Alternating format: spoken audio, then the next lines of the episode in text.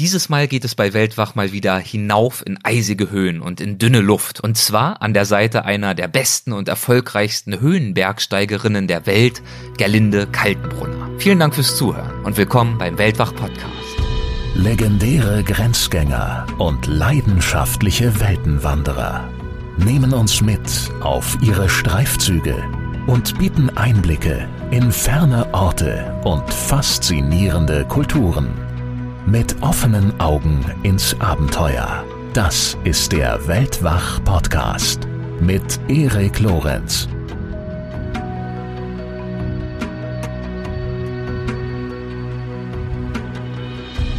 Angst habe ich da gar nicht. Da ist eher so, dass ich wirklich, also da spüre ich ganz, ganz stark die Verbindung zur Natur und zum ganzen Universum. Es ist ja so, dass da oben, je höher man raufkommt, desto dichter wird der Sternenhimmel. Man kommt einfach den Sternen näher und die waren so zum Greifen neu und irgendwie war das alles Energie, die ich da bekommen habe.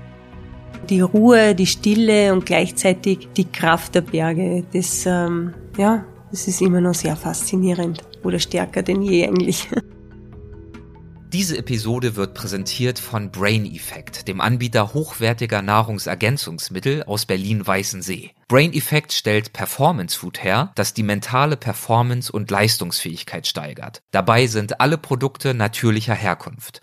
Die Produkte von Brain Effect können zum Beispiel hilfreich sein, wenn wir uns nach einem langen Flug rascher an die örtliche Zeitzone gewöhnen möchten und ja, weniger lange unter Jetlag leiden wollen. Oder wenn wir unseren Körper nach einer intensiven Trainingseinheit bei der Regeneration unterstützen wollen. Infos dazu und natürlich den entsprechenden Shop gibt es auf der Website Brain Effect. Und Hörerinnen und Hörer von Weltwach erhalten auf ihre Bestellung 20% Rabatt. Dazu müsst ihr im Bezahlprozess einfach den Gutscheincode Weltwach20 eingeben. Weltwach als Wort, 20 als Ziffer, ohne Leerzeichen dazwischen. Also Weltwach20 auf braineffect.com.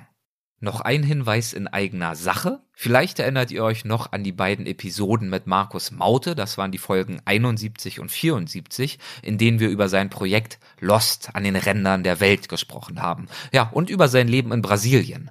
Dort hat er sich in eine Farmerin verliebt, schon vor einigen Jahren, und ihre Farm mit übernommen und gemeinsam mit ihr neu ausgerichtet und dann auch die Naturschutzorganisation AMAP gegründet, die an der brasilianischen Kakaoküste Tropenwald pflanzt. In Kürze startet nun das Team um Markus eine eigene Festivalserie, deren Gewinne vollständig diesem Verein zugutekommen. Diese Festivalserie nennt sich Horizonta. Und das Horizonta Festival findet in Hamburg, in Reutlingen, Kiel, Lübeck und Kassel statt. Und zwar zwischen Oktober 2019 und Februar 2020. Und die genauen Termine, die findet ihr unter www.horizonta-amap.de. Dort stehen auch die Gäste, zu denen auch viele frühere Weltwachgäste gehören, zum Beispiel Rüdiger Neberg. Schaut euch dort gern mal um. Und die Mitglieder des Weltwach Supporters Club, die schauen in den nächsten Tagen am besten mal in ihr E-Mail-Postfach, denn für euch gibt es Freikarten zu all diesen Terminen. Wie ihr sie erhalten könnt, das steht in besagter E-Mail. Und außerdem gibt es für euch, also die Mitglieder des Supporters Club, in wenigen Tagen noch eine Portion Brasilien, denn in der neuen Folge von Weltwach Plus, also dem Podcast speziell für die Mitglieder Mitglieder des Supporters Club, da kehrt eine der beliebtesten Weltwachgäste überhaupt zurück, Lydia Möcklinghoff. Das ist die Verhaltensbiologin, die an Ameisenbären forscht im Pantanal in Brasilien. Ja, und sie war jetzt gerade wieder mehrere Monate dort vor Ort, ist frisch zurückgekehrt und sie erzählt uns, was sie alles Neues erlebt hat. Mit den Ameisenbären, aber auch darüber hinaus. Unter anderem sprechen wir zum Beispiel voraussichtlich auch über die Amazonasbrände. So, und jetzt zu dieser Folge. In dieser Folge widmen wir uns mal wieder dem Thema Bergsteigen. Zu dieser Disziplin hatten wir ja schon einige wahre Legenden zu Gast, unter anderem Reinhold Messner und Hans Kammerlander, und mein heutiger Gast reiht sich in diese Riege nahtlos ein. Wie Messner und auch Kammerlander hat auch Gerlinde Kaltenbrunner auf ihren Expeditionen ins Hochgebirge das Zusammenspiel von Triumph und Tragödie erfahren.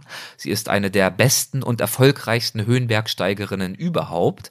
Sie war die weltweit erste Frau, die alle 14 8000er Berge ohne künstlichen Sauerstoff und ohne Hochträger erklommen hat und das obwohl ihr genau das, also bei irgendwas die Erste zu sein, nie wichtig war. Ganz im Gegenteil, sie war und ist stets bereit, einen Aufstieg abzubrechen, wenn sie ein ungutes Gefühl beschleicht. Um sich den Lebenstraum einmal auf allen 8000ern zu stehen, erfüllen zu können, da unternahm sie über 18 Jahre hinweg, über 30 mehrmonatige Expeditionen in den Himalaya und Karakoram.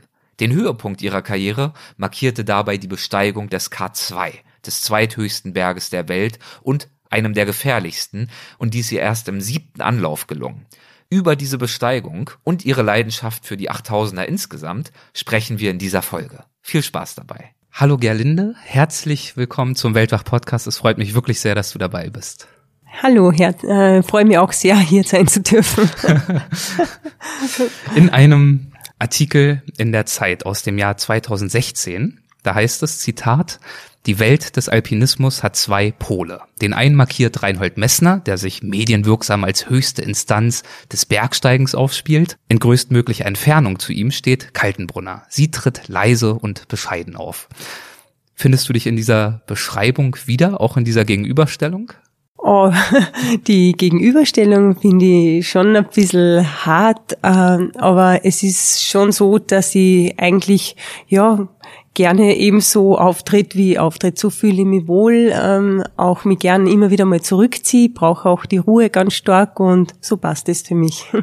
In deiner Autobiografie, die trägt den Titel Ganz bei mir, da schreibst ja. du, Zitat, spreche ich mit anderen Menschen über meine Expeditionen. Da habe ich oft den Eindruck, sie sehen vor allem das Unangenehme daran, die Kälte, den Sturm, die Gefahren, aber nur wenige können nachvollziehen, was für intensive Momente ich hier erlebe.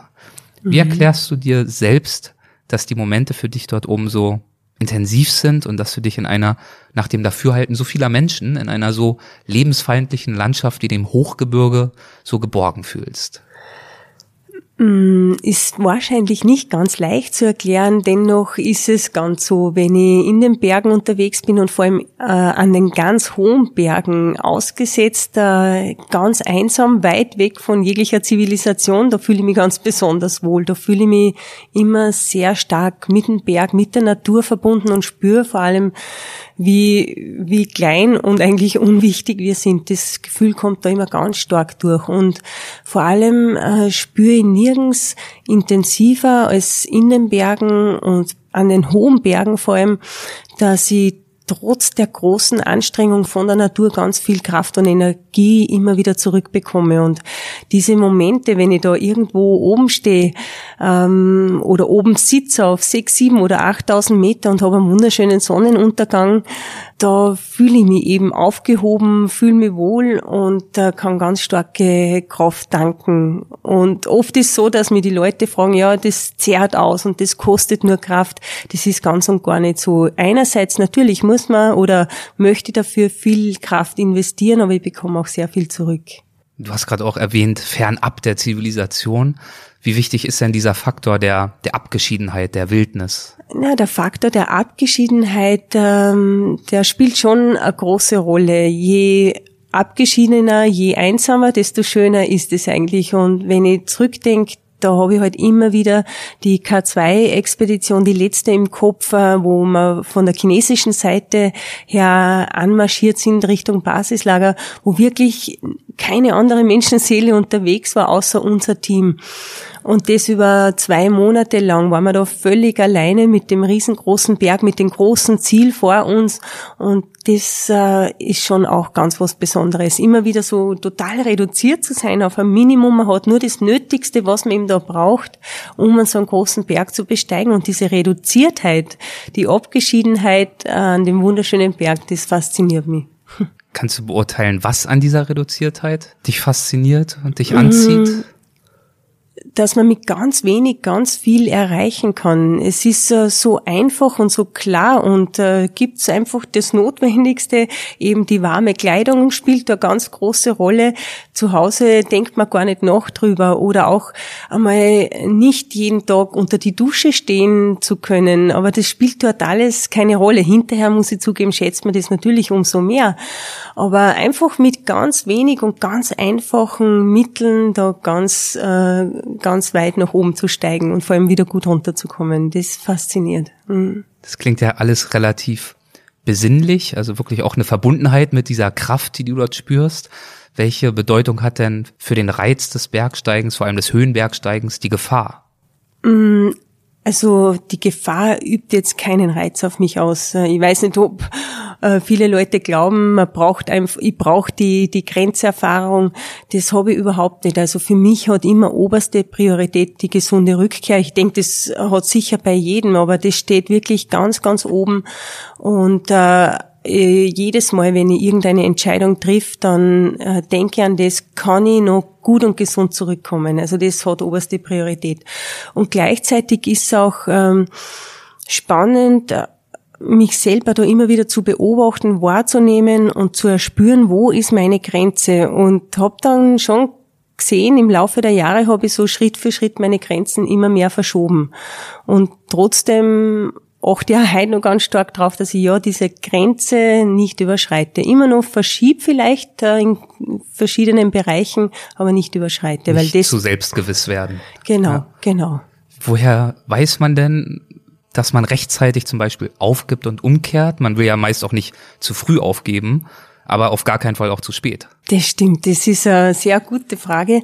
Es ist äh, für mich ganz wichtig, da in mich reinzuspüren. Und das ist was, was ich wirklich nicht in Worte fassen kann. Das ist einfach ein Gefühl, das ich habe. Also ich verbinde mich dann wirklich mit meinem Bauch letztendlich oder äh, spüre in mich rein, lass totale Stille rundherum einkehren, um wirklich zu erspüren, was ist jetzt als nächster Schritt angesagt.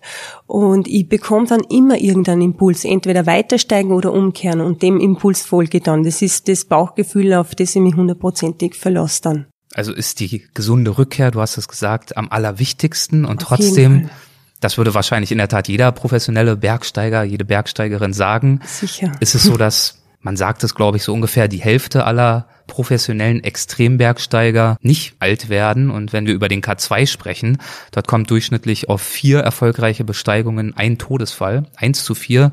Das ist ja schon eine Statistik, die Sorgen bereitet, oder? Ganz ehrlich, die Statistiken ist nicht so, dass ich sie komplett ausblende, aber ich schaue auch nicht zu genau auf die Statistiken.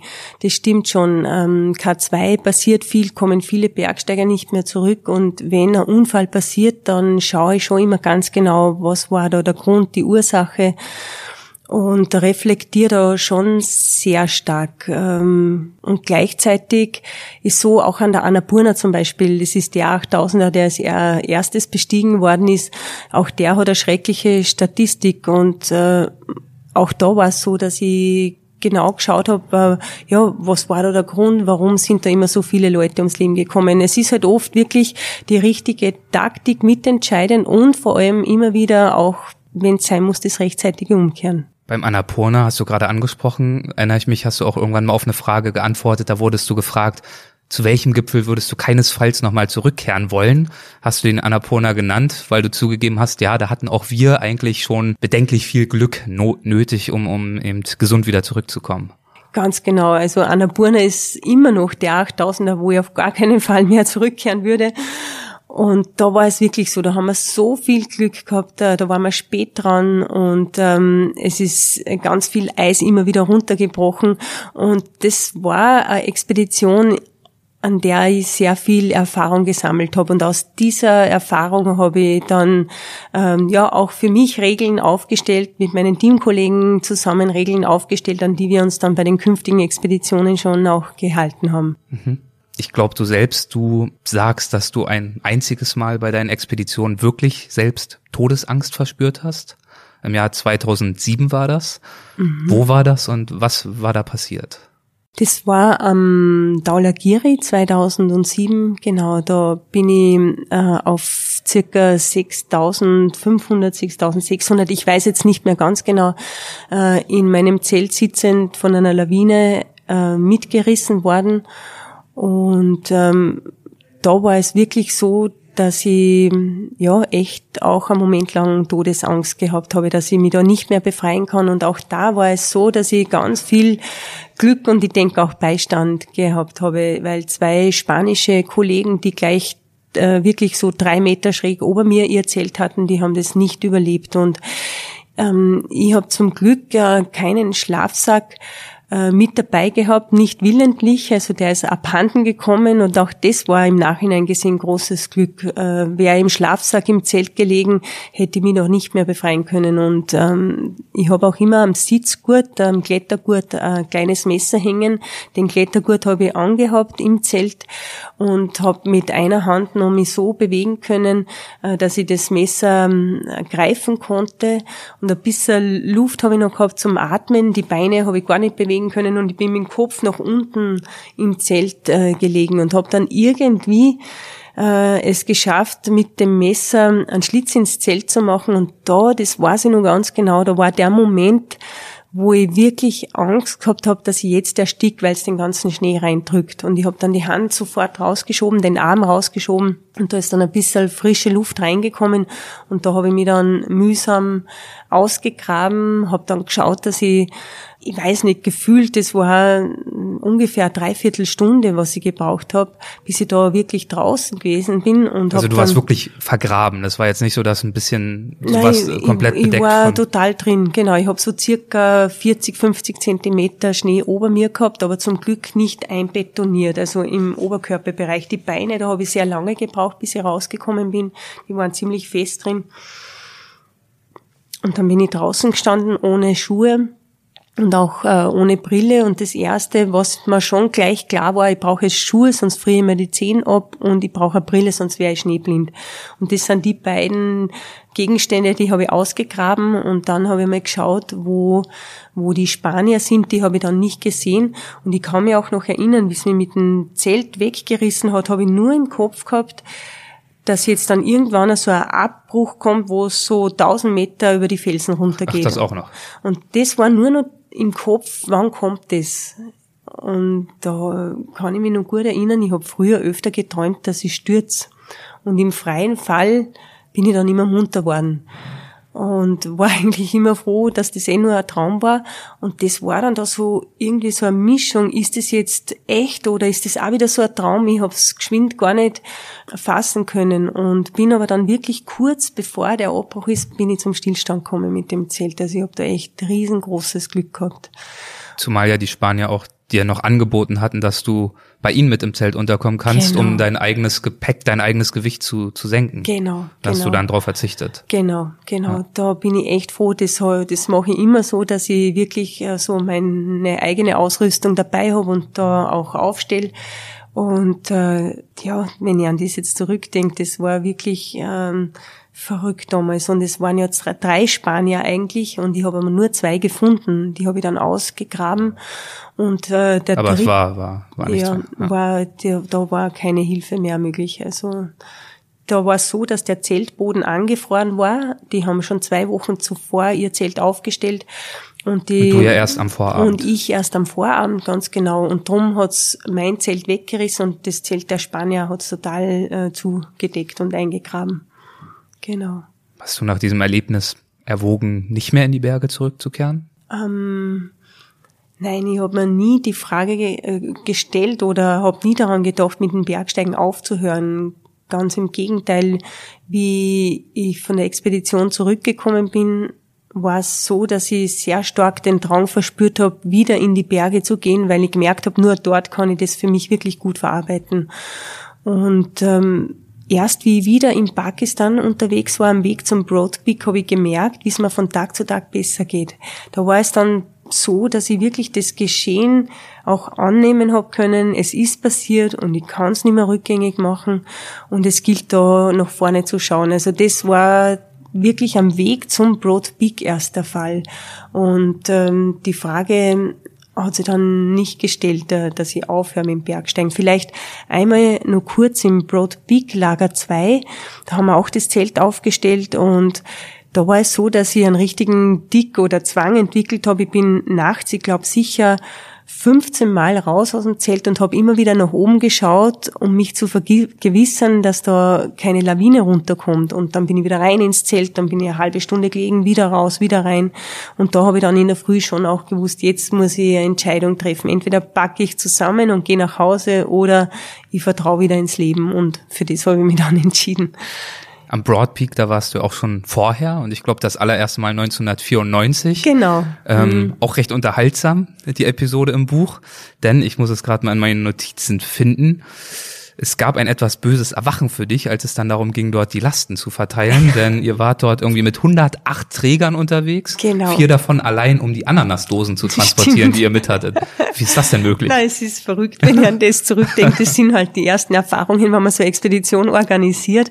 Aber ich möchte diese Erfahrung nicht missen, wirklich mitzubekommen, was alles braucht, wenn man mit äh, Trägern alles selber organisiert. Heute hat man ja eine Agentur vor Ort im Nepal oder im Pakistan Pakistan.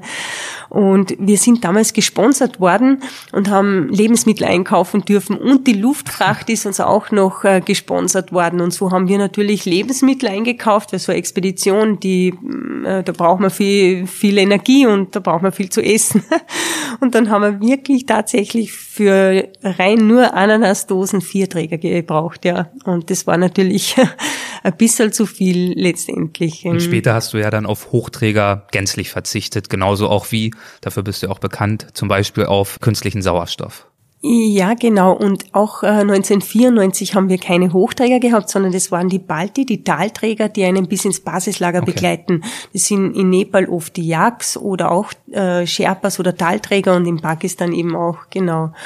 Und es war für mich von Beginn an wichtig, einfach für mich selber wirklich es aus eigener Kraft zu schaffen, mit meinen Teamkollegen zusammen, ohne Flaschensauerstoff und ohne Hochträger. Hm.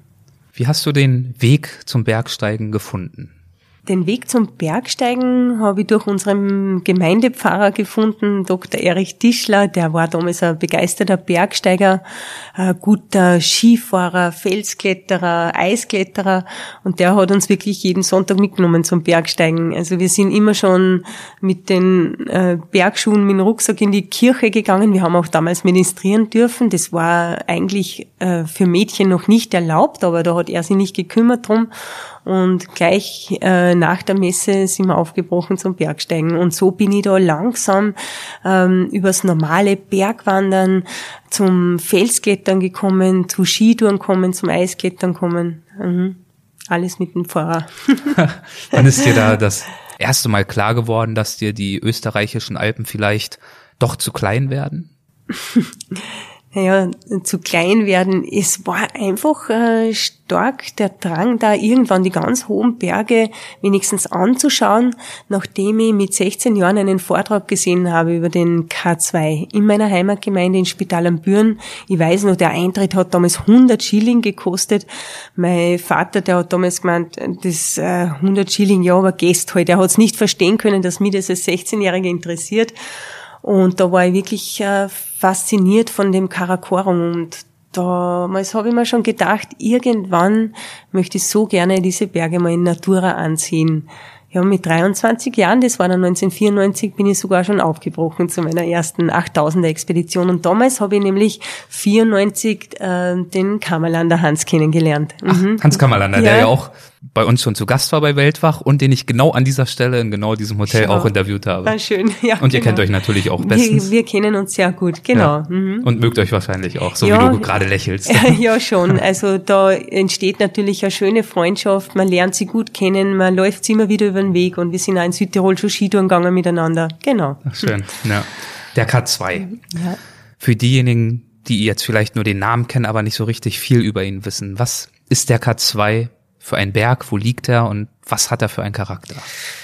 Der K2 ähm, für mich einer der schönsten 8000er, muss ich gleich mal vorneweg äh, sagen. Warum? Ähm, ja, der hat so die typische Form eines wunderschönen Berges für mich, so die so eine spitze Pyramide und ähm, Richtig alle, schroff und kraftvoll, genau, ne, diese Form. Genau, ja. alle Anstiege sind sehr steil, also es gibt da keinen einfachen, gemütlichen Weg rauf, sowieso nicht auf 8611 Meter und der streut ganz viel Kraft aus, äh, wirkt sehr anziehend und gleichzeitig immer wieder auch sehr abweisend, klarerweise. Ja, hast du ja auch erfahren, denn du hast ja diverse Male versucht hochzukommen. Genau. Wir dürfen es vielleicht schon verraten. Du hast es geschafft, schließlich ihn zu besteigen und zwar, glaube ich, beim siebten Versuch. Genau. Mhm. Und das heißt, sechs gescheiterte Versuche, sechsmal Sponsoren finden und trainieren und organisieren und anreisen, wobei du wahrscheinlich nicht sechsmal wirklich angereist genau. bist, nicht genau. wahr, sondern stimmt äh, viermal. Viermal, mhm. genau. Aber viermal. trotzdem, trotzdem ja. ist ja ein riesiger Prozess, ein riesiger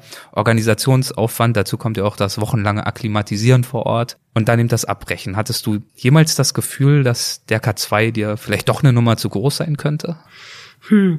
Also zum einen ähm, ist so, dass ich immer, wenn ich gesund zurückgekommen bin mit meinen Teamkollegen, habe ich ja das nie als Scheitern gesehen. Mhm.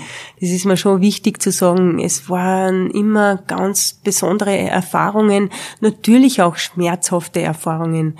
Ähm, kurz vorm Ziel, es war jedes Mal so, dass ich über 8000 Meter oder öfter weit über 8000 Meter kurz vorm Ziel äh, mich entschieden habe, umzudrehen, weil das Risiko einfach zu groß geworden wäre und es ist natürlich immer ein großer Aufwand und jedes Mal, wenn ich gut unten angekommen bin, habe ich mich so insgeheim vom K2 verabschiedet, ich komme wieder so und und habe da schon wieder so ein warmes positives Gefühl in mir verspürt. Ich habe die Möglichkeit, es wieder zu versuchen. Und nach dem sechsten Versuch, das war dann die dritte Expedition, ich habe in einer Expedition in einer Saison immer zwei Gipfelversuche gehabt und damals ähm, ist eben ein lieber Freund, der Frederik Eriksson, abgestürzt neben mir am Flaschenhals. Und damals, wie ich da zurückgekommen bin, also ihr wart zu zweit, wir, ihr habt zu zweit diesen Ausstiegsversuch unternommen? Ja, vom, von der Schulter weg. Er war mit einem Kollegen unterwegs und äh, ich war damals mit meinem damaligen Partner, mit dem Ralf Turmovic unterwegs und der hat dann nach Lager 2 umgedreht. Ich muss dazu Ralf, sagen, ja. der Ralf, genau, mhm. er war auch schon einmal am Gipfel und auch äh, Fredriks Teamkollege hat umgedreht und so haben wir dann beschlossen von der Schulter weg, wir versuchen es gemeinsam. Wir waren dann eigentlich nur noch zu zweit und so war das klar, wir beide versuchen das und wir kennen uns schon, äh, haben uns im Vorjahr auch am K2 getroffen oder zwei Jahre zuvor und immer wieder auch Kontakt gehabt und ähm, das war dann damals, wie der Frederik da am Flaschenhals abgestürzt ist, da hat's mir echt einmal einen Moment lang fast den Boden unter den Füßen weggezogen. Das äh, ist alles. Er, war ja direkt auch neben dir, als das passiert genau, ist. Genau, so ein paar Meter schräg ober mir und ähm, und das war, ja, da bleibt ein Moment lang alles stehen irgendwie. Und ich habe dann im ersten Moment ja auch noch gehofft, dass ihn irgendwo auf der Schulter, da wird's einmal so flach, finden kann. Und ich habe aber dann mit dem Ralf im Basislager gefunkt und der hat nur gemeint, äh, sie sehen ihn liegen, der ist 1000 Meter abgestürzt. Und es gibt für ihn keine Hilfe mehr. Und ah, das war damals schon heftig, muss ich sagen. Und für mich damals auch wieder runtergekommen bin, habe ich echt so das Gefühl gehabt, ja, das ist jetzt äh, also da habe ich echt das Gefühl gehabt, gescheitert zu sein. Klar, ich war herunten, ich war am Leben, aber dennoch äh, der Frederik und das Verrückte, das Jahr zuvor äh, war ihm eher mit einem äh, italienischen Steilwand-Skifahrer unterwegs und da ist äh, sein Kollege abgestürzt. Und damals bin ich dann zum äh, Einstieg des, äh, der Jason-Route gegangen und habe ihn Frederik dort abgeholt und bin mit ihm so zurück ins Basislager. Und da hat er gerade seinen Freund verloren und da haben wir so über Leben, Tod, über das Risiko gesprochen. Und ein Jahr später werde ich abgeholt am, am Einstieg der Jason-Route von Ralf und unserem Koch. Und äh, der Frederik ist nicht mehr da. Also das war so irgendwie, ja, es war so ein Durcheinander in meinem Kopf. Ich habe gar nichts mehr einordnen können und habe die Expedition natürlich sofort abgebrochen. Und da war dann schon der Punkt, da, wo ich mich gefragt habe, vielleicht will mir der K2 einfach nicht. Und das hat dann schon eine Zeit gedauert, bis ich mich da wieder ja, ähm, geordnet gehabt habe und ähm, es hat gedauert, bis da wieder ein positives Gefühl für den immer noch wunderschönen Berg zurückgekommen ist. Mhm. Wie lange hat's gedauert, bis du zurückgekehrt bist zu ihm? Ja, dann doch eineinhalb Jahre. Mhm. Okay. Mhm. In der Zwischenzeit, also ich glaube, das war vor diesem Absturz, und zwar im Sommer 2008, da hattest du mhm. ja auch nochmal ähm, zusätzlich zu dem, was wir vorhin schon besprochen hatten, auch am K2 Glück, weil du in diesem Jahr krank warst und deshalb mhm. deine Gipfelpläne abgesagt hast. Ja, genau. Und was ist in diesem Jahr dort passiert? Ähm, und zwar, da bin ich gar nicht zum K2 hingekommen. Da war zwar meine Küchenmannschaft schon Richtung Basislager unterwegs, meine Luftfracht war schon in Pakistan und in diesem Jahr bin ich, was war da? Da war ich auch am Daulagiri, bin ich dann am Gipfel gewesen und zurück und im Sommer wollte ich eben dann nach Pakistan. Und ähm, da war es so, dass ich eine Lungenentzündung zu Hause bekommen habe und äh, so heftig, ich habe kaum mehr über die Stiegen gehen können und habe mir nur gedacht, das gibt's nicht. Äh, ich muss gesund werden, weil ich möchte ja zum K2 und es war einfach nicht möglich. Ich bin nicht auf die Beine gekommen und ich weiß noch so gut, mir hat damals ähm, der Kuhlmann Bernd von der Firma Deuter angerufen. Der war damals 1978 am Everest, der super Bergsteiger und Kletterer. Und der hat mich damals angerufen und gesagt, es wird dir jetzt nicht viel helfen, aber das ist für irgendetwas gut, glaub mir das. Und äh, ich habe mir gedacht, ja, hast eh recht, aber eigentlich möchte ich trotzdem dahin, klarerweise. Sagt sich so leicht. Sagt sich ja, so leicht, genau. Floskel. Genau, und ich habe das natürlich dann alles ähm, aus der Ferne mitverfolgt, weil einige Freunde von mir auch dort waren, äh, ja, Expeditionskollegen, die ich gut kenne. Und damals ähm, war es dann so, dass ich auch äh, mitverfolgt habe, das, das schöne Wetterfenster und habe mir noch gedacht, wow, und jetzt äh, kommen Gipfeltage.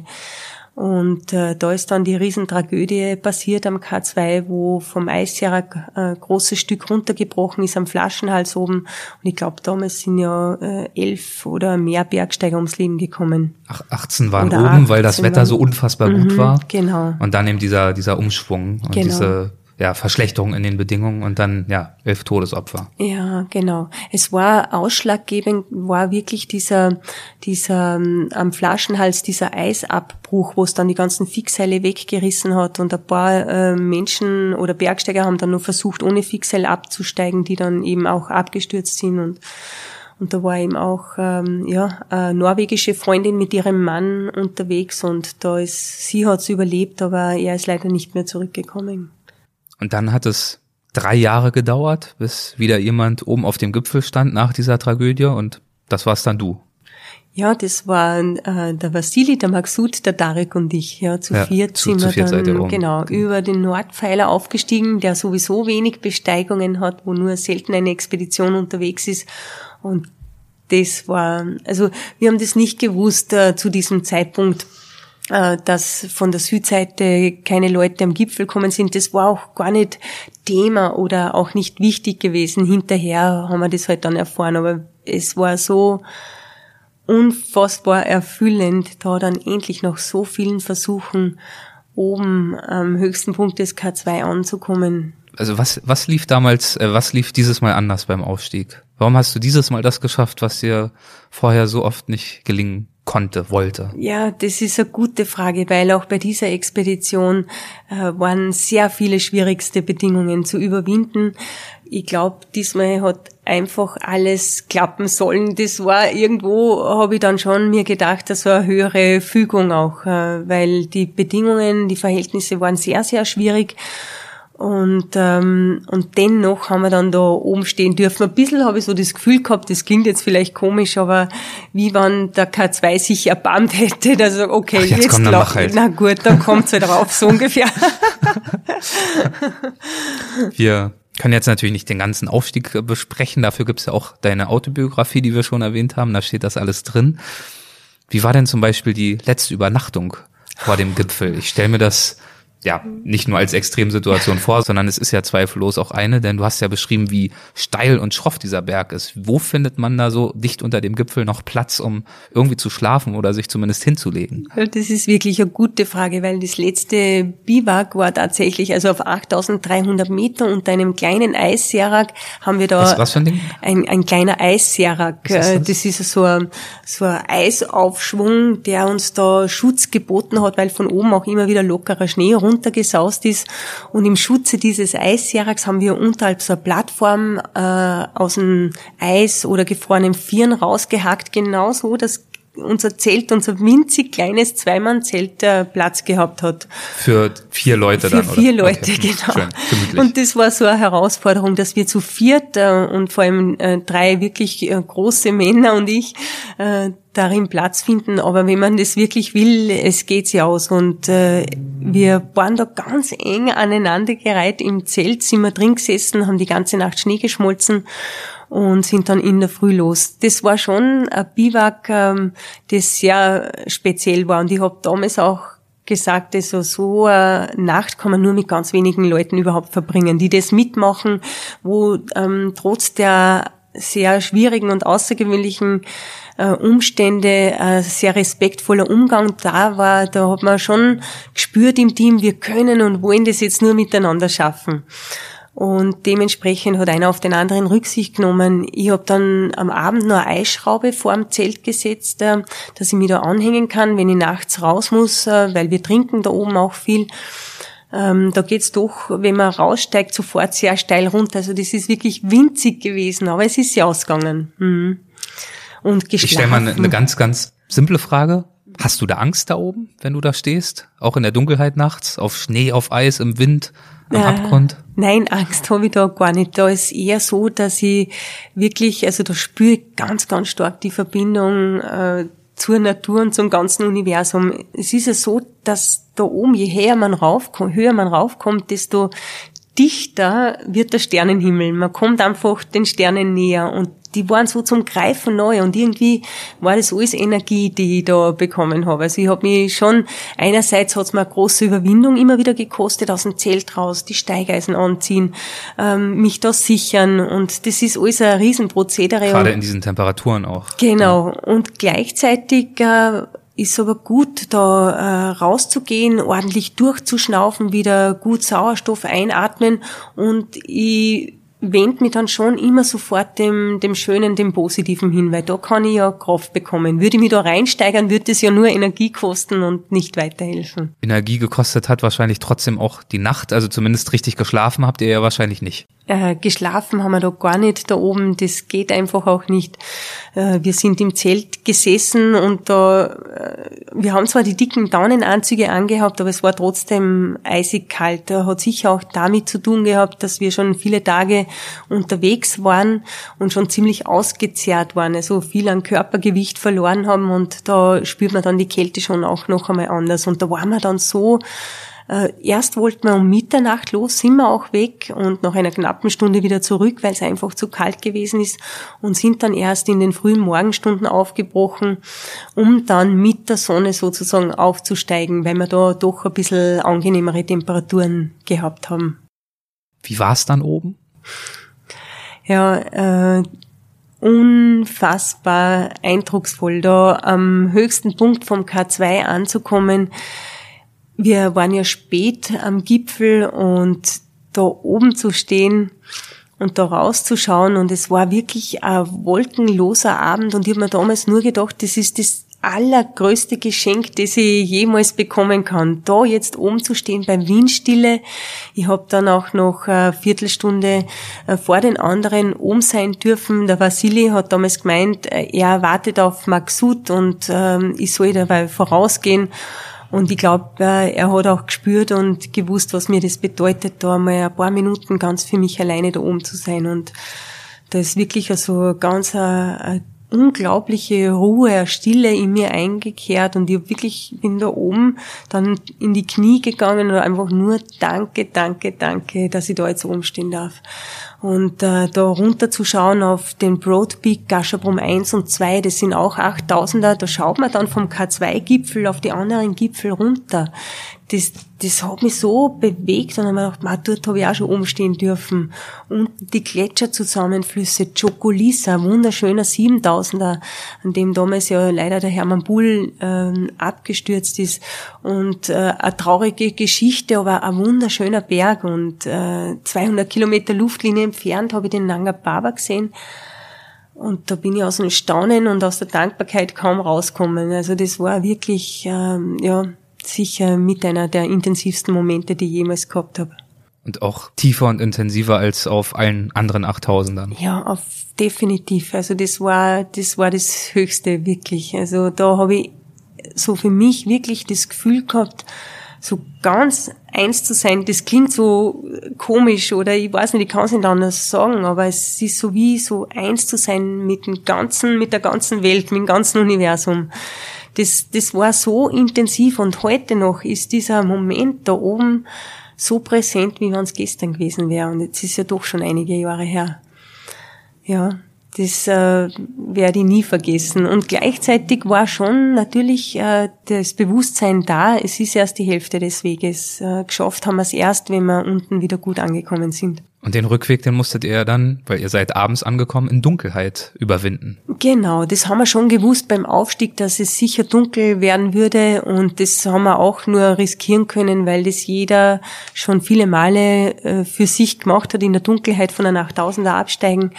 Und äh, das hat dann auch noch sehr lange gedauert, weil wir auch die ganzen Seile, die wir gelegt haben, alles mit runtergenommen haben. Und wir haben dann noch einmal eine Nacht auf 8000 Meter, beziehungsweise Maxut und Vasili auf 8,3 verbracht und in der Früh sind wir dann gemeinsam abgestiegen. Mhm. Mit Stirnlampen wahrscheinlich und tastend und fühlend und vorsichtig. Genau, mit Stirnlampe und es war eine ganz eine sternenklare Nacht und wir haben eigentlich gut Sicht gehabt trotzdem und mit der Stirnlampe dann sowieso äh, und es ist äh, so wir fokussieren uns dann sowieso immer nur auf den allernächsten Schritt und wenn es dunkel ist und man ist dann nur im Kegel der Stirnlampe, also den Lichtkegel folgend und setzt da Schritt für Schritt einen nach den anderen runter und schon mit dem Bewusstsein am Gipfel nochmal, es darf kein auch nur noch so kleiner Fehler passieren. Wir müssen schauen, dass wir da gut runterkommen. Und da ist dann wieder so ein ich glaube, das geht jedem gleich, so eine hohe Konzentriertheit da, weil da zählt jeder Schritt. Da geht's halt um, ums Leben. Mhm. Wie lange ist man dann unterwegs gewesen, wenn man irgendwann wieder am Fuß des Berges ankommt? Ähm, puh, ja, das waren dann insgesamt vom Basislager wieder zurück im Basislager neun Tage. Also es hat extrem lange gedauert, weil wir Zwischenbiwaks ja. gehabt haben aufgrund der schwierigen Bedingungen, aufgrund von Schneefall, einen Tag zusätzlich, weil die Lawinengefahr so groß gewesen ist. Und da haben wir restlos überzogen von der Zeit und dennoch hat es sein dürfen, dass wir da umgestanden sind und vor allem wieder gut runtergekommen sind. Fällt mir gerade ein, was nicht dann auch irgendwie so, dass dann langsam schon die, die Jagdtreiber oder wer das dort war, äh, keine Lust mehr hatten, auf euch zu warten? Äh, ja, die Kameltreiber, okay, äh, ja. die hätten vielleicht noch Lust gehabt, auf uns zu warten, aber die Kamele, die haben, brauchen Spezialfutter und das ist ausgegangen. Und die haben dann signalisiert, wenn wir jetzt äh, nicht runterkommen, also wenn wir morgen Abend nicht da sind, haben sie zum Ralf damals gesagt, dann müssen sie ohne uns wieder zurückgehen. Und ohne Kamele wären wir da nicht mehr weggekommen. Also und überwintern wollte ich dort dann auch nicht. Und dann haben wir natürlich schauen müssen, einerseits, dass wir da flott runterkommen, aber wir waren natürlich schon so müde und mit den ganz schweren Lasten, die wir dann gehabt haben, mit den ganzen Seilen und der Ausrüstung, oh, da war ich mal so richtig, richtig, richtig fertig. Also ja. total erschöpft. Mhm. Und ich glaube, so ist es auch meinen Kollegen gegangen. Du hast vorhin schon ein bisschen übers Scheitern in Anführungszeichen gesprochen. Oder dass es eben kein Scheitern ist, wenn du einen Gipfel nicht erreichst im Normalfall. Wann betrachtest du eine Expedition, eine Besteigung als Erfolg? Äh, Besteigung als Erfolg für mich jetzt äh, sehe, äh, also eine Expedition, äh, wo ich wirklich versucht habe, äh, mit ganzen, mit ganzer Kraft und, und vollem Herzen da raufzukommen, alles gegeben habe, also was im Rahmen ist und, ähm, und vor allem wieder gut runtergekommen bin. Auch wenn ich den Gipfel nicht erreicht habe, ist das für mich eine erfolgreiche Expedition. Wenn das mit dem Gipfel dann auch noch klappt, äh, dann ist das halt echt so der, der Tupfen am I und dann ist natürlich alles perfekt. Mhm. Ja.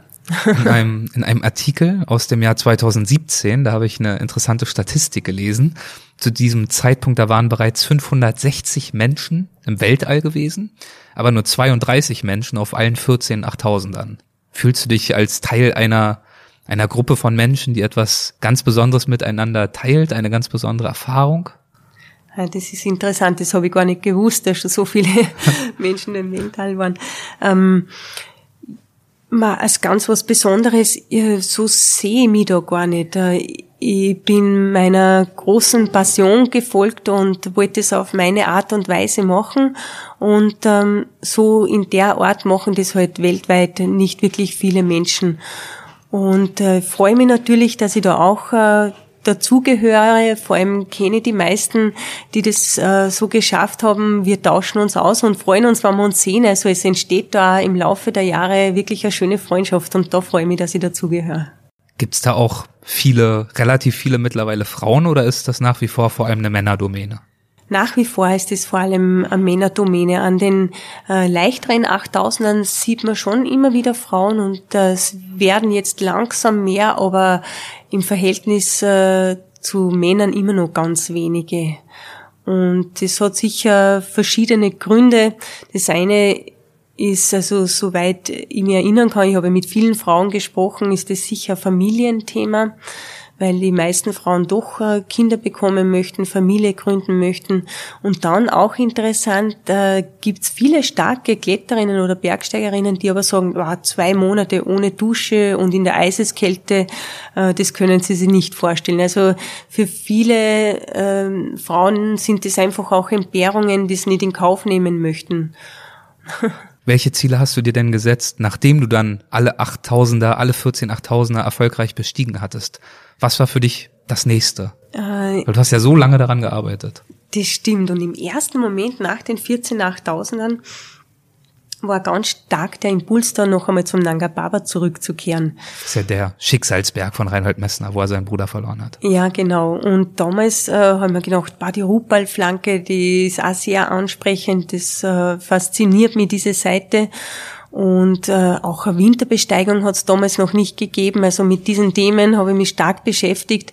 Und ich habe aber dann noch einmal meine ganzen Tagebücher gelesen. Ich schreibe wirklich alles sehr akribisch auf. Die wunderschönen Momente, aber auch die sehr schwierigen und und anstrengenden Situationen. Und ich habe dann schon für mich äh, verstanden, dass ich neben dem ganzen Können und guten Team und alles, was dazugehört, auch ganz viel Glück immer wieder gehabt habe und Beistand, dass ich gut runtergekommen bin. Und da war dann für mich ganz stark der Impuls da, ich glaube, es ist Zeit, ähm, die 8000 jetzt abzuschließen, einfach einmal nur Danke sagen, dass ich so äh, mit allen zehn Zehen und allen äh, zehn Fingern wieder gut unten angekommen bin.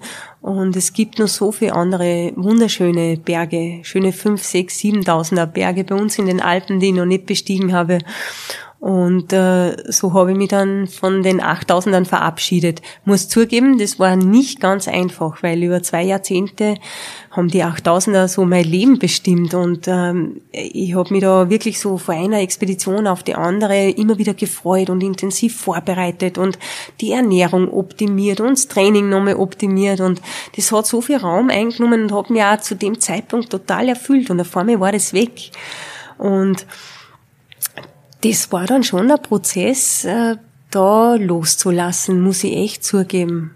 Hat ein bisschen gedauert und dann habe ich gedacht, ja, und das gehört jetzt dazu, dass ich erst einmal überlege, okay, was kommt als nächstes? Zu dem Zeitpunkt war dann aber schon der, äh, die Idee und der Wunsch da, den Nupze zu besteigen, ähm, den Nordpfeiler, äh, das ist ein wunderschöner, hoher 7000er, der gleich neben Lotse und Everest steht. Und das Spannende äh, am Everest Lotse ist oft der Bär los und am Nupze kann man ganz alleine aufsteigen. Und das war dann damals auch so. Und da habe ich mich sehr gefreut drauf, äh, bin wieder auf Expedition aufgebrochen mit dem David Göttler und mit dem Ralf damals und habe da schon gemerkt, war das Expeditionsleben, das ist schon voll meins, so wieder das reduziert sein und das ist es heute noch. Jetzt sind es halt kleinere Expeditionen, schöne 6000er, vielleicht 7000er, aber dennoch äh, spüre ich schon, wenn ich aufbrechen kann, das taugt mir. das taugt mir. Worin liegt denn aus heutiger Sicht für dich die Faszination der Berge? Mm, aus heutiger Sicht, ähm, ja, die Faszination der Berge ist für mich immer noch äh, ungebrochen. Auch äh, wenn heute an den hohen Bergen mehr und mehr Leute unterwegs sind, speziell am Everest, aber mittlerweile auch ähm, im Karakorum, aber dennoch die Berge an sich, die stehen so wunderschön und kraftvoll nach wie vor da und äh, das fasziniert mich einfach und gleichzeitig spüre ich, dass ich mehr und mehr so Berge aussuche, die abgeschieden sind, wo so gar niemand unterwegs ist. Also das ist äh, so die Ruhe, die Stille und gleichzeitig die Kraft der Berge. Das, ähm, ja, das ist immer noch sehr faszinierend oder stärker denn je eigentlich. Ja, und, und es ist schon so, dass ich im Laufe der vielen Jahre halt einfach auch so viel gelernt habe äh, von den hohen Bergen und äh, mit dem Wissen oder Verständnis äh, oder der Einsicht, jetzt unterwegs zu sein, ist es noch einmal schöner. Dann bin ich natürlich gemein und frage direkt, was hast du denn gelernt von den Bergen? Das ist, das ist in der Tat genau die Frage, die als nächstes auch gekommen wäre, denn es ist ja schon allein sehr, sehr schwer davon zu sprechen, wie war ein zweiwöchiger Urlaub, wie war's und das irgendwie zusammenzufassen. Und wir sprechen hier von Jahrzehnten der wirklich extrem der Grenzerfahrung. Und deswegen ist es natürlich eine wahrscheinlich sehr schwierig zu beantwortende Frage, dessen bin ich mir bewusst. Aber was hast du denn gelernt vom Sein in den Bergen, vielleicht auch für das Leben daheim? Ja, puh, das ist tatsächlich, das würde fast den Rahmen sprengen. Ja. Aber was ich auf jeden Fall sehr schnell äh, bei den ersten Expeditionen schon gelernt habe und da immer mehr reinkommen bin, das ist schon so äh, das auf mich selber hören, auf meinen Körper hören. Ähm, mich wahrnehmen, wirklich einschätzen, ehrlich mit mir selber umgehen, ganz wichtig, um ja diese Grenze nicht zu überschreiten, um womöglich äh, da nicht mehr gut runterzukommen. So, das war so das erste, wo ich mir gedacht habe, okay, das ist jetzt einmal entscheidend für die immer wieder gesunde Rückkehr. Und habe auch verstanden, dass äh, in großer Höhe wirklich äh, jeder Schritt, jeder, jeder Tritt, jeder Schlag mit dem Eisgerät das bekommt da oben noch einmal eine andere Bedeutung. Aber jede normale Handlung wie Rucksack wegstellen, als äh, große Achtsamkeit habe ich wirklich durch die Höhenbergsteigerei ähm, ja, kennengelernt und auch leben gelernt, sagen wir so. Und das nicht nur beim Bergsteigen, das zieht sich dann natürlich ins tägliche Leben. Äh, ich bin voll geduldig geworden im Laufe der Jahre. Das war ja am Anfang nicht so. Da habe ich auch immer geglaubt, das muss alles schnell gehen. Und das ist wirklich so, äh, ja, ein, äh, ein Wert, den wir tatsächlich die Expeditionen voll gelernt haben, weil da muss man geduldig sein. Wenn man nicht geduldig ist, dann ist am besten, man startet gar nicht. Es kommen oft Schlechtwetterphasen, die haben manchmal zwei Wochen gedauert, am Everest sogar mal drei Wochen, wo wirklich durchgängig schlechtes Wetter war. Und da gilt es dann trotzdem, äh, sie immer wieder auf das Positive zu konzentrieren und, und die Motivation aufrecht zu erhalten. Ja, und das äh, ist auch immer intensiver geworden. Gelassenheit sowieso vielleicht ja einerseits von den hohen Bergen gelernt, die Gelassenheit, aber vor allem auch von dem Unterwegssein in den armen Ländern, in Nepal und in Pakistan, auch zu sehen, mit welch einfachen äh, Mitteln die Leute dort auskommen, wie bescheiden die sind und trotzdem äh, lachen und zufrieden sind immer wieder. Also da habe ich schon sehr viel auch äh, für zu Hause mitnehmen können. Mhm. Ich finde, das ist doch fast ein wirklich schönes Schlusswort. Ich würde gern zum Abschluss zu einer Kategorie kommen, die haben wir in jeder Folge. Das sind die Halbsätze. Relativ simpel. Ich würde einen Halbsatz vorschlagen, anbieten und einfach mal schauen wollen, ob dir dazu irgendwas in den Sinn kommt. Vielleicht, vielleicht nicht. Wenn nicht, ist auch nicht schlimm. Muss auch kein Halbsatz sein, kann so knapp sein oder ausführlich, wie du möchtest. Okay, schauen wir mal. Entbehrungen sind für mich? Entbehrungen sind für mich äh, vor allem dann keine Entbehrungen, wenn ich mit vollem Herzen und Begeisterung dabei bin, dann äh, wird eine offensichtliche Entbehrung oft äh, zu keiner Entbehrung. Ist das verständlich? Weil ich denke mir das oft so mit Entbehrungen, man sagt, boah, du musst zu viele entbehren, du hast keine Dusche, du das und das. Aber ich sehe das dann gar nicht als Entbehrung, weil es steht ja ein hohes Ziel an und dafür ist es eigentlich, äh, ja, für mich auf gar keinen Fall eine Entbehrung. Ein, ein, Preis, der relativ niedrig ist. Ja, genau. Oder das, das gehört einfach da mit ja. dazu. Das, ja. ähm, Sollte ich eines Tages nicht mehr die Kraft zum Bergsteigen haben, dann äh, werde ich bestimmt einen anderen Bereich finden, der mich dennoch erfüllt. Gibt's da schon Ideen? Ich meine, wird der wahrscheinlich noch eine ganze Weile dauern. ja, da setze ich mich schon auch intensiv damit auseinander, weil es kann jede Sekunde, jeden Tag alles ganz anders sein. Und äh, es ist so, dass ich äh, seit vielen Jahren äh, jeden Tag meditiere und äh, ich mache Yoga, ich engagiere mich für die Hilfsprojekte in Nepal und auch das erfüllt mich sehr. Und wenn jetzt das Bergsteigen nicht mehr möglich wäre, aus welchem Grund auch immer, dann äh, würde ich mich wahrscheinlich noch mehr eben anderen Aufgaben widmen. Und die Kunst ist ja, das habe ich dann schon auch verstanden, dass ich wirklich so ganz bei mir und zentriert und äh, ähm, in meiner Mitte sein kann, auch wenn ich nicht auf den Bergen bin. Also das schaffe ich halt dann beim Meditieren und das tut gut. Da fängt der Tag gleich ganz anders an.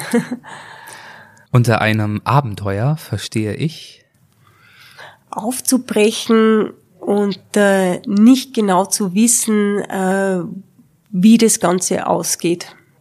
Das Wesentliche, das mir das Reisen schenkt, ist?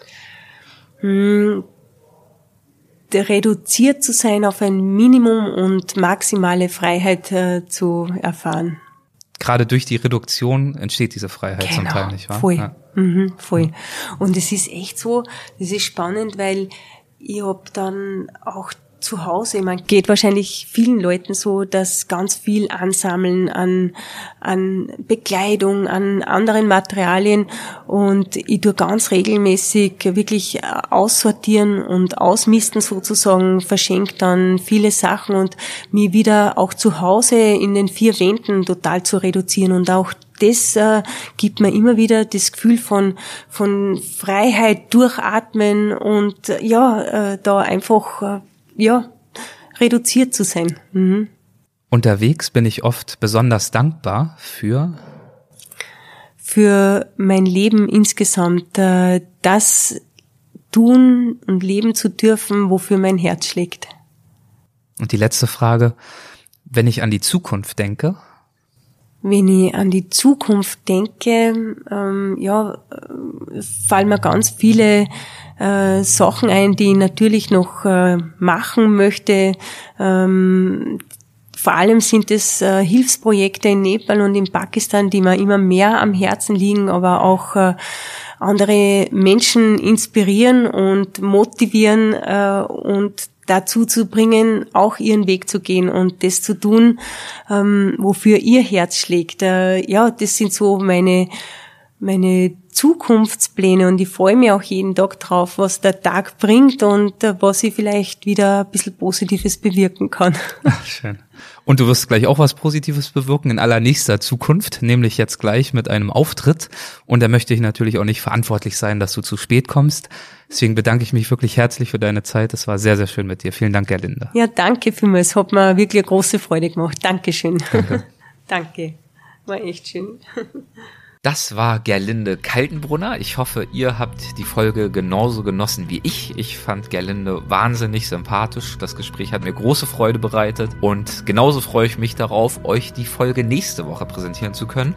Dann ist voraussichtlich Achel Moser zu Gast, ein wunderbarer Reiseautor, der seit vielen, vielen Jahrzehnten durch die Welt reist, durch die Wüsten der Welt, aber auch durch viele andere Landschaften und wirklich sehr tiefgründiges zum Thema Reisen und auch vor allem zum Thema Reisen zu Fuß zu sagen hat. Und wenn ihr Mitglieder des Weltwach Supporters Club seid, dann dürft ihr euch, ich habe es ja schon in der Einleitung gesagt, in den nächsten Tagen jetzt kurz nach Erscheinen dieser Gerlinde Kaltenbrunner Folge auch auf eine neue Folge von Weltwach Plus freuen. In diesem Fall wieder einmal mit Lydia Möcklinghoff, der Verhaltensbiologin. Und es geht mal wieder um Ameisenbären, aber keine Angst, nicht ganz so ausführlich wie beim letzten Mal. Ich denke, wir alle wissen mittlerweile mehr über Ameisenbären, als wir je für möglich gehalten haben. Nein, ich möchte einfach von ihr wissen, was sie jetzt dieses Mal in Brasilien erlebt hat. Sie war jetzt wieder drei Monate dort vor Ort, welche Abenteuer sie dort im Busch erlebt hat. Sie war, so viel weiß ich schon, dieses Mal auch viel mit einem Filmteam dort unterwegs. Darüber möchte ich natürlich einiges wissen. Und ich möchte vor allem auch von ihr wissen, was sie dort von den Amazonasbränden mitbekommen hat und was sie darüber denkt und was auch die Menschen dort vor Ort, mit denen sie tagtäglich zu tun hat, deren Alltag sie geteilt hat, was sie darüber denken, was sie vom aktuellen Präsidenten halten und wie man diese Waldbrände eindämmen kann. Vielen Dank fürs Zuhören und bis zur nächsten Woche. Macht's gut, ciao.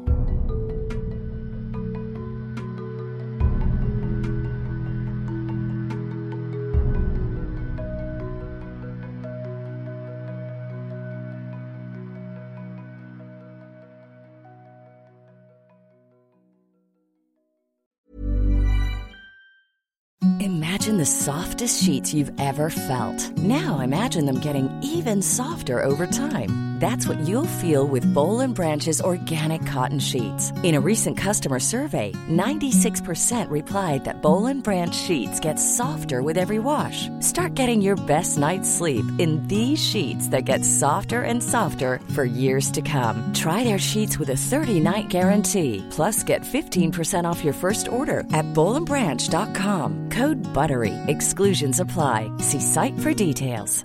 Even when we're on a budget, we still deserve nice things. Quince is a place to scoop up stunning high end goods for 50 to 80% less than similar brands. They have buttery soft cashmere sweaters starting at $50, luxurious Italian leather bags, and so much more. Plus, Quince only works with factories that use safe, ethical, and responsible manufacturing. Get the high-end goods you'll love without the high price tag with Quince. Go to quince.com/style for free shipping and 365-day returns.